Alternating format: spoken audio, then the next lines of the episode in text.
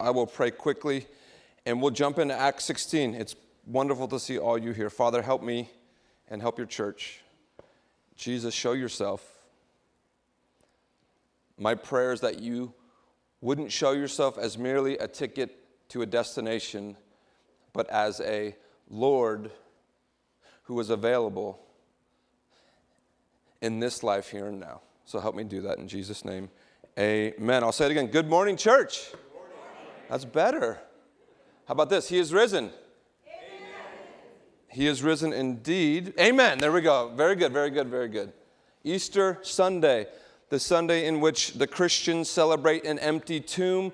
This truth is the linchpin or hinge point of our faith. Jesus living a perfect life to fulfill the law, dying a sufficient death to satisfy justice, and then being raised from the grave. God on heaven saying, It is enough. His payment is enough. That's why we celebrate. But growing up in a Baptist church in the 80s in America, my evangelical experience was pray a prayer, get saved, and we're good. I remember receiving Jesus, being scared out of hell at a camp when I was 12 years old. It, was, it was way too long of a sermon on hell. And the only reason I say that is there's not enough scriptures of how long that sermon was about hell. That's all I'm going to say about that. Let's have coffee and talk about that. And so I had my ticket, I had my fire insurance, and I felt good. And I think it took me a long time, and I'm still, I'm still a work in progress, to understand all that Jesus has done, is doing, and will do. And that's why we're on this adventure, right? Church, we're all in process. We are here to worship and celebrate and give thanks for an empty tomb. And I want to go to Acts 16 to illustrate that. And at the end, we can go, This is an empty tomb sermon. The empty tomb is the crux. Do you believe? Do I believe?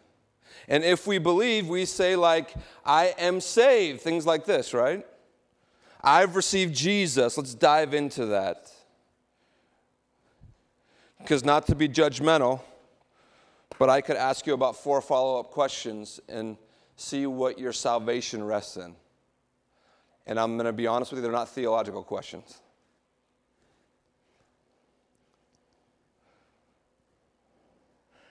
He indeed is risen. What does that mean?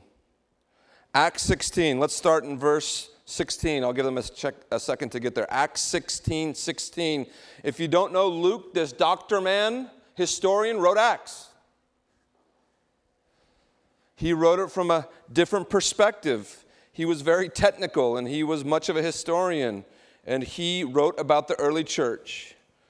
Acts 16, 16 as we were going to the place of prayer, probably the synagogue, we were met by a slave girl who had a spirit of divination and brought her owners much gain by fortune telling. Back, sorry, 16. There's a lot wrong with this verse. Do you see it? There is so much, not, not grammatically, the Bible, no, don't go there. There's a lot wrong with this verse when it deals with humanity. It's not here, and it's not here, it's here. A young girl was owned by people. That makes my blood boil, by the way. I have three daughters. But a girl was owned. She had masters. Someone called her property. That's the first thing we see wrong with this verse. A spirit of divination dealing with demonic fortune telling, we can debate that. Those are real entities. Jesus himself says in Matthew 24, don't be deceived because there are people who are coming who will do great signs and wonders just like me. They won't do it with my Father, they will do it with Satan. But the fact that this young girl had owners is troubling. And why did she have owners? I don't want to speculate, but the main reason is because she was able to make them a lot of what? money. Verse 17, thanks, guys. She followed Paul and us, crying out, These men are servants of the Most High God who proclaim to you the way of salvation. Verse 18, and this she kept doing for many days. Paul was patient. The boys were patient. Many days. How many of you have people who annoy you for like five minutes and you're done? But many days, okay? Having become greatly annoyed, Paul turned and said to the Spirit, I command you in the name of Jesus Christ, come out of her. And it came out of her that very hour. Now she is normal. This is a empty tomb sermon. The power of Christ through the working of the Spirit, through the working of the apostles at this point, have just healed this girl who had owners. The owners become angry. Verse 19. But when her owners saw that their hope of what? The hope of making money was gone, they became angry. If we, we couldn't read on, but if we get to Acts chapter 17 and Lystra and other places, when Paul and the gospel go forward and the workers and the idol makers can't make any more money making idols because people are worshiping the true God, that's when they become angry. So money is at the root of people becoming what? Angry. Hear me. Money in its own right is a blessing to do amazing things with, but the love of money and the seeking of power is the root of all what? Kinds of evil. We've known that. So these men are mad. And what happens? Verse 19 they seize Paul and Silas, drag them to the marketplace before the rulers. So apparently, kind of like the world today, the leaders were in the marketplace because commerce was important. It's an important thing. Verse 20, Acts 16. And when they had brought them to the magistrates, they said, These men are Jews and they are disturbing our city. Don't you love it? Don't you love humans? No, they healed a girl who you owned. They freed a slave, and they're probably going to take care of her now. But now they're disturbing your city. Careful, America. Politics run deep. Amen? Careful.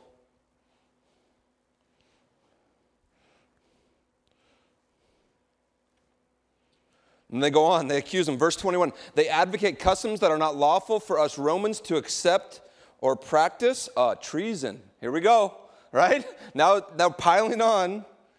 The crowd joined them in attacking them, and the magistrates tore the garments of them and gave orders to beat them with rods, small baseball bats. That's ouch, right? That's called torture. Verse 23 And when they had inflicted many blows upon them, they were beat up good. They threw them in prison, ordering the jailer to keep them safely having received this order, he put them in the, not just the outer prison, where? The dungeon, and fastened their feet in stocks. They weren't going to get away.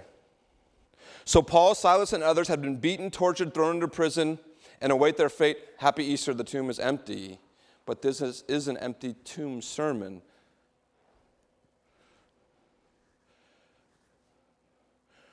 What were Paul, Silas, and others going to do originally in verse 16?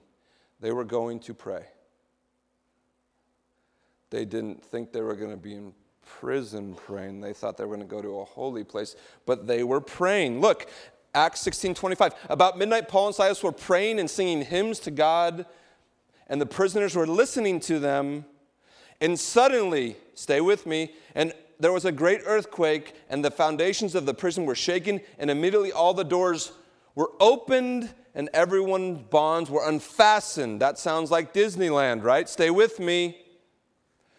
As one brother said earlier, I was telling him a bit about this. It's not an empty tomb in this account, it's going to be an empty what? Cell. Okay? Here we go. Let's get into it. When the jailer woke, so his job is done and he is snoozing, He's getting paid to what? Sleep. Everyone have a job that paid to sleep? I worked, at, I worked as a paramedic for 10 years. I got paid to sleep sometimes. The best, by the way. Thank you for not calling. Let's go it that way, okay? But it's wonderful. So the jailer is getting paid to sleep. He woke up, verse 27. He saw the prison doors were open. He drew his sword and was about to what? Commit suicide. That's important because he supposed the prisoners had what? Gone.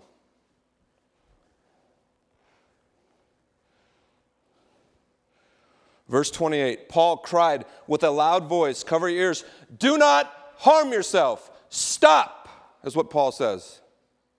No more violence. Does our world need to hear that? No more bloodshed. Enough.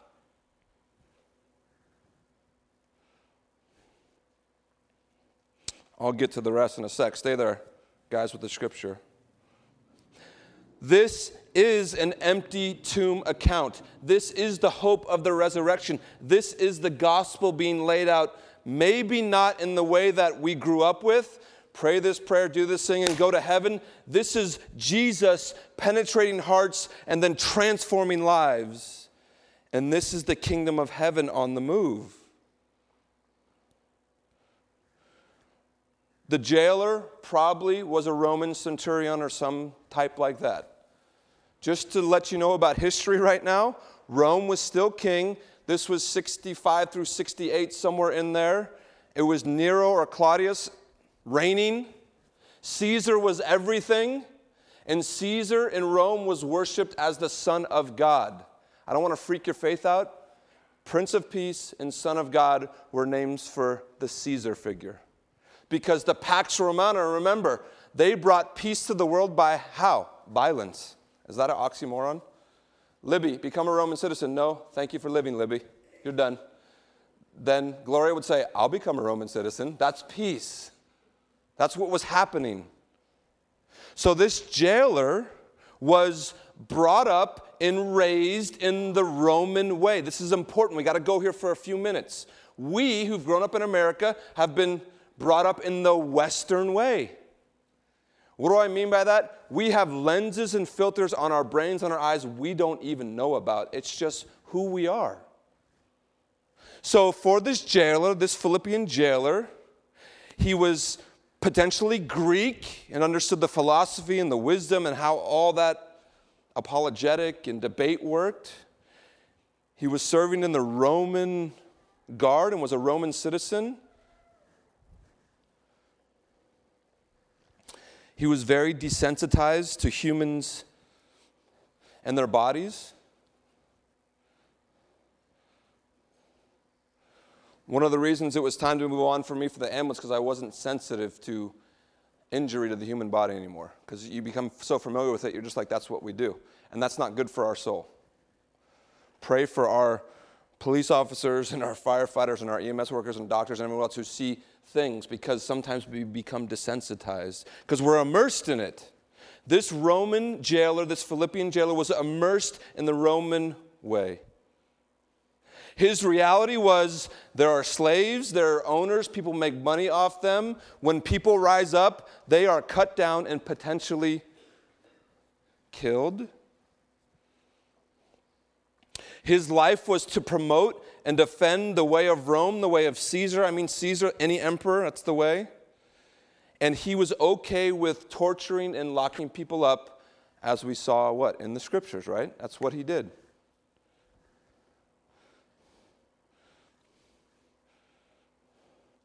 Let's just say it this way this gentleman made many justifications before he put his head to sleep, to the pillow. He made many rationalizations.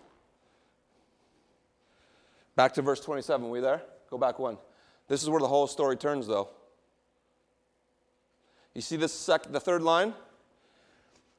Roman way said this if you fail, it's better you just take care of yourself. That's the Roman way. If you fail your job, don't make us waste our blade. Take care of yourself with your own. That's what's happening right here. You see it? Oh my gosh, the chains are off, the door's open. I'm going to what? Take care of the problem, and the problem is me. And actually, what happened, just read, if the prisoners were to escape and he was to be put on trial, they would ask him to take care of himself. And if he refused, they would dispose of him in a much more painful way. That's the Roman way. Tough, right? Knowing this, in verse 27, the Roman Philippian jailer was going to bow to Caesar and do what he was programmed and trained to do, which was take care of himself with violence. And then the gospel comes forth. And Paul preaches the gospel Stop! No more!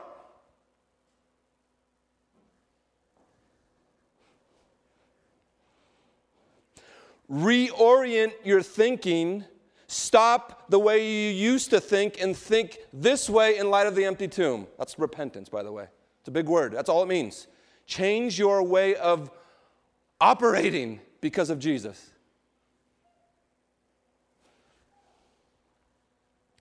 Paul did here what this Philippian jailer couldn't do for himself. Paul loved him and showed him the way to Christ. The Roman jailer couldn't do that. He was subjugated to his own sin, his own failure in the system, and Paul said, No more. See the full picture, church. What happened for the last 12 hours? If this man didn't do it, he oversaw the harming of these prisoners. Anybody ever been harmed? Anybody? Yet? No, I don't want to go there. We'll go. All you sometimes you think, I'll be honest, I can't wait till I get my day. Me and you. me, me and you. And I can't wait till I have the Roman shield, right? I can't wait till I have the power. So, what happens? If you're not familiar, it's amazing. Verse 28. We just went through that, right? Stop it. Verse 29. And the jailer called for lights, rushed in, and trembling with fear, he fell down before Paul and Silas. He is shocked, he is in awe. Next verse. Then he brought them out and said, Sirs, what must I do to be saved? I'm not going to trick you. I used to grow up in camps where we sometimes trick kids, you know? You know what that literally means? What must I do to show compassion and mercy like you? That's what it literally means in the context. It doesn't mean, and I'll go out to coffee so we can talk about it and do all the stuff. It doesn't mean, what must I do to escape hell? The Philippian jailer had no concept.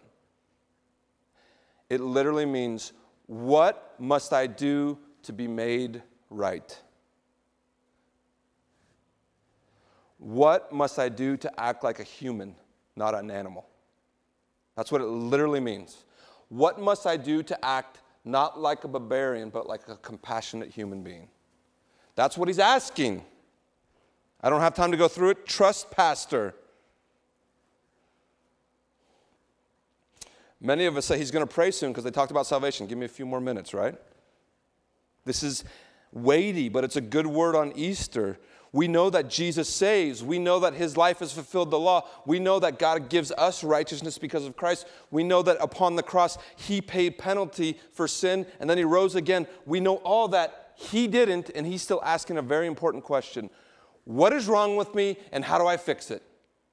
That's what he's asking. If you don't think this account is pertinent and applicable in the year 2016, you're not hearing the scripture. This is your coworkers. this is our family. This is our hearts at times. What's wrong with me? And how can it be fixed? And the answer, the name is Jesus. The miracle that God revealed to this pagan soldier was a battle of allegiances. There's a contending in his spirit and soul now, right? He was raised a certain way in a certain empire with a certain job, and now that it's coming face to face with grace and mercy, and he's conflicted and he's going, that way isn't right because that's right. They are right. Who they worship is right because of their the manifestation of grace, compassion, and mercy and dignity. I should be dead, the guy says. I should be done with, and yet these Christians have said, stop.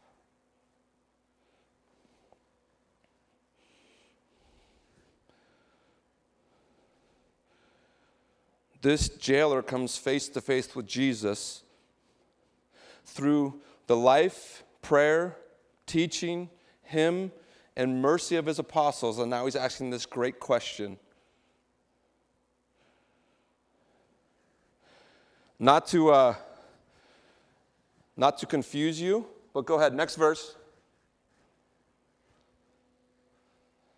Some translations in 31 have the Lord Jesus Christ. That's not the oldest manuscripts. Paul's response to this jailer was believe in the Lord Jesus, not the Lord Jesus Christ. I don't want to freak out. They're both good. I'm going to tell you why. Christ was a Jewish messianic term. Paul knew his audience, and in the early manuscripts, he just said, Believe in the Lord Jesus. And I'll tell you why. There was a saying in the kingdom, there was a saying to this jailer, and it was this Kyrios Kaiser? Is it Lord Caesar? Or Kyrios Jesus, Lord Jesus? That's what it comes down to. That's the whole point of this message. Paul simply says, Believe in the Lord Jesus, and you will be saved. What is it really getting at? Your allegiance your whole life, jailer, has been to Caesar. I'm telling you to be saved, to be washed, to be cleansed, is now put your allegiance and faith in Lord Jesus Christ. That's the whole point of the message. This is the empty tomb part. Again, this jailer was programmed, and Paul is now saying, Don't do that. Change your mind. Spirit, come and give grace. If you believe in the real Lord, you will be saved. Next verse. And they spoke the word of the Lord to him and to all who were in his house. Paul wasn't really a street corner preacher. You guys know street corner preachers? Paul was an apostle. If he saw fruit, where did he go? Home with people. That's kind of awkward sometimes, right? You guys been guests in people's homes? Sometimes it's amazing, sometimes it's what? Look at your watch, you're like, honey, honey, are we, are we done with this yet? Next verse. And he took them, this is the jailer, the same hour of the night and washed their wounds, and he was baptized at once, he and his family. Important part. Luke kind of does something chronologically there. He's, he's, he's, recur, he's recalling this story.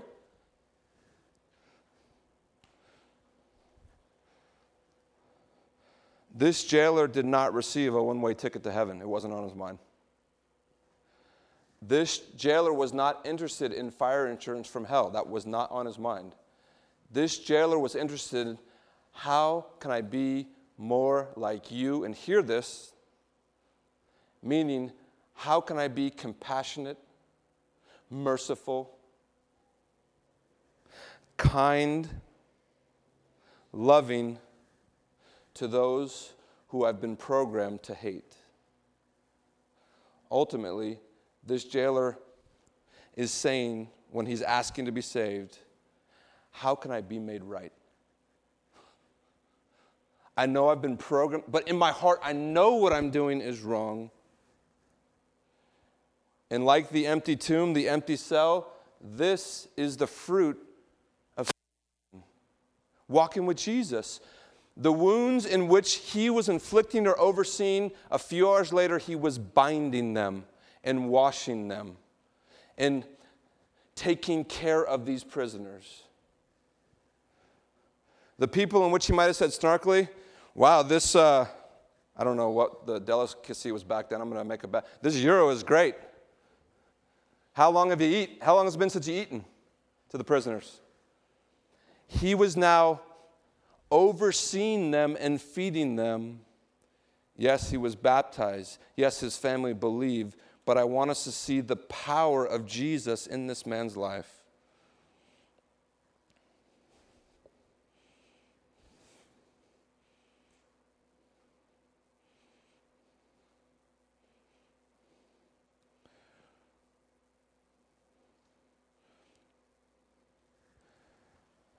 Church, before I pray, worshiping Jesus, Easter Sunday 2016, an empty tomb, Good Friday, Monday, Thursday, Christmas morning, Christmas Eve, the New Year of Epiphany, all these things that we try and celebrate as a church, it is far much more than you going to a destination somewhere in the future the kingdom is at hand. and being saved is the already and not yet. And I'll close with this. Is the only reason we come to church is so we don't go to hell one day? I'm just asking a question. That's all I'm saying. Is the only reason we go to church to go to heaven one day? Because we can really talk about both those, and we should. But what I want us to see this Sunday morning Jesus Christ is risen. He is risen indeed. He has called us who believe in His name for salvation to take part in His kingdom, which is living and active now. He has called us to realize where we have been born and what has shaped us, and He is making the same call to us who have known Him and maybe to those who have never known Him. Where is your allegiance in 2016 on Easter morning? Is your allegiance to Christ and His kingdom and His message? Or I'll say it this way is our allegiance to Lord Western culture, to Lord power and greed, to Lord how many likes I get on my Facebook post. I don't know what we do, we're weird people, right? To Lord anything. By grace, this jailer believed that the way of Rome was wrong and by grace the gospel of peace entered his heart and made him a new creature. And by grace he went and served the Lord, we think, the best he could until he died. Dave Johnson, is your way the gospel of Jesus, the gospel of peace, Dave Johnson, or is your way the gospel of America? I got to wrestle with that. That's where I live. Dave Johnson, is your way the way of Jesus or the way of the West? And here's the one that hurts me is my longing to worship Jesus, or at times is my longing to worship the God of consumerism and distraction?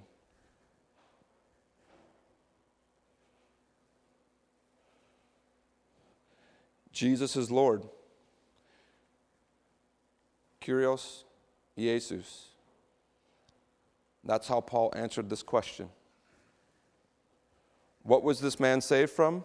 Sin, punishment, judgment. He was saved from his own anger. You ever been there? He was saved from his own justification for things he was doing and overseeing. He was saved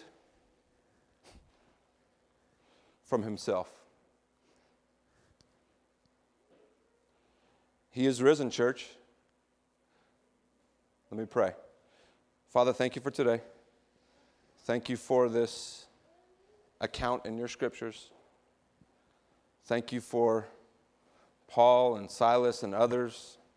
Thank you for their wanting to go pray and then interceding everywhere. Father, thank you for this Philippian jail, this Roman officer. Thank you for the account of him realizing that he was undone. And Father, thank you for grace and mercy to be poured out upon him. Father, I pray for your church. I pray for the folks in the room. Bless them and keep them. Give them grace. Allow them to see Jesus for who he is.